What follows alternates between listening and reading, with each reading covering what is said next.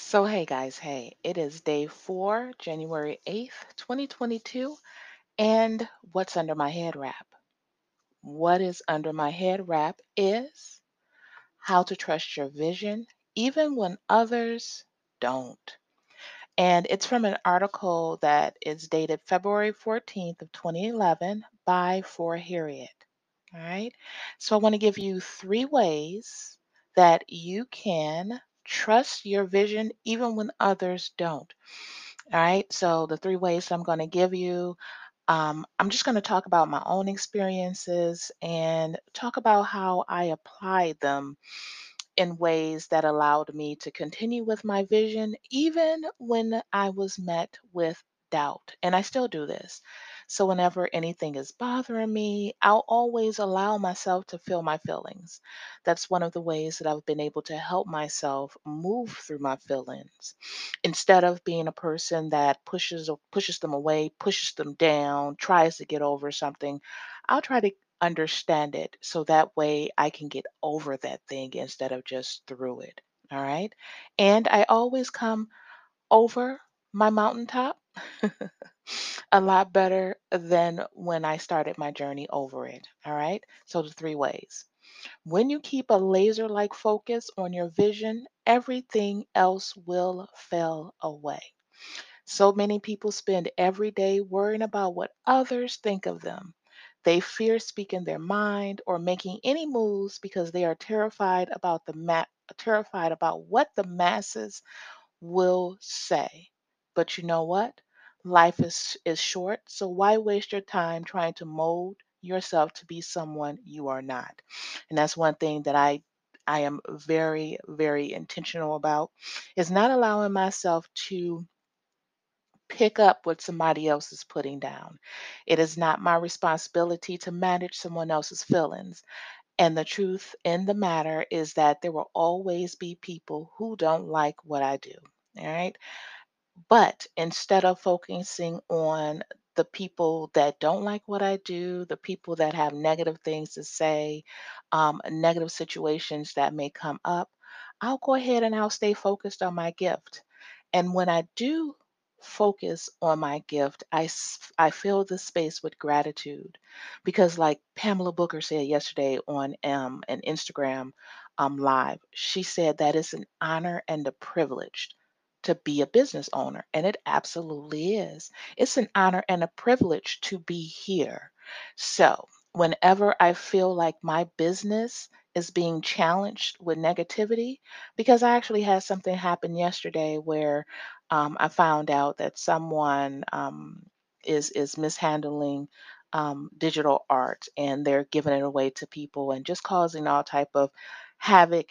And for a moment, it, it took me off my square and um, I had to sit with myself and I had to get revi- um, refocused and I also had to become in alignment. So I had to totally stop what I was doing because one of the things that really bothers me is when um, someone makes choices that affect my customers because my customers to me are um, the most important aspect of my business as far as um, not only supporting me financially, but getting word out with sharing my information, with sharing my art.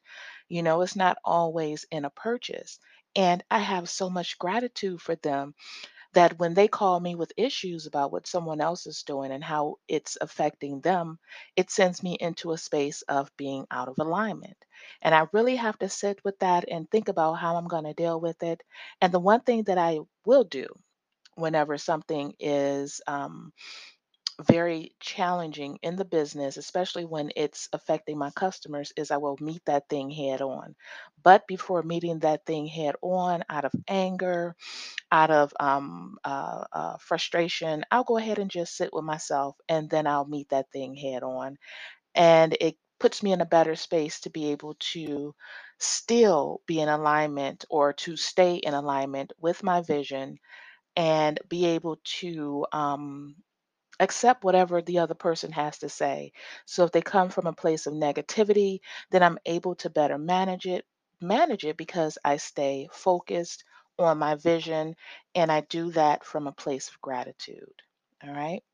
Number two, when people try to box you in, and they will, excuse me, and they will run.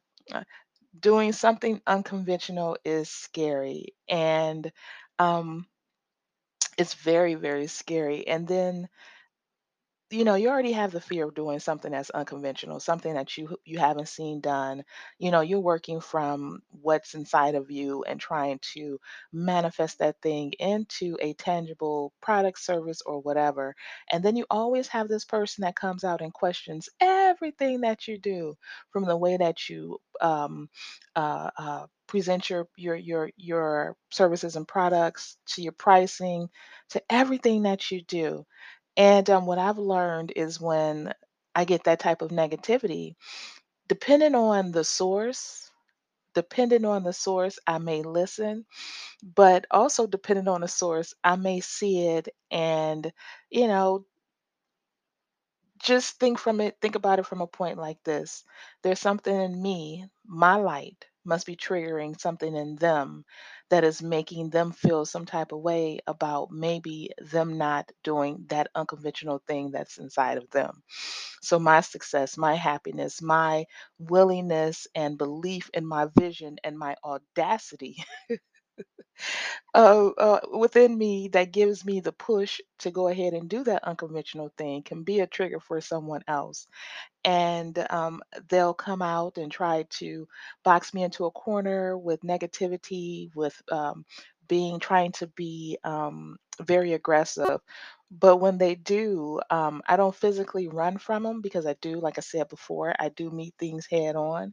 What I'll do is go ahead and if I become out of alignment, sit in meditation to realign, maybe take a nap to realign, just to hit the reset button. And then I'll go ahead and I'll manage that situation in the best way that I know how know how without coming out of alignment. Maybe that thing looks like no longer um, connecting with that person anymore. But I don't clo- completely close the door on all situations because sometimes those very same people that tried to box me in are people who later come back and say, I, I understand now. I see what you're doing and I see, you know, um, the role that I played in it. And like I said, but yesterday in the podcast cast yesterday about my dad, I don't look for an apology. I don't need an apology. I just need to set my own boundaries and respect them.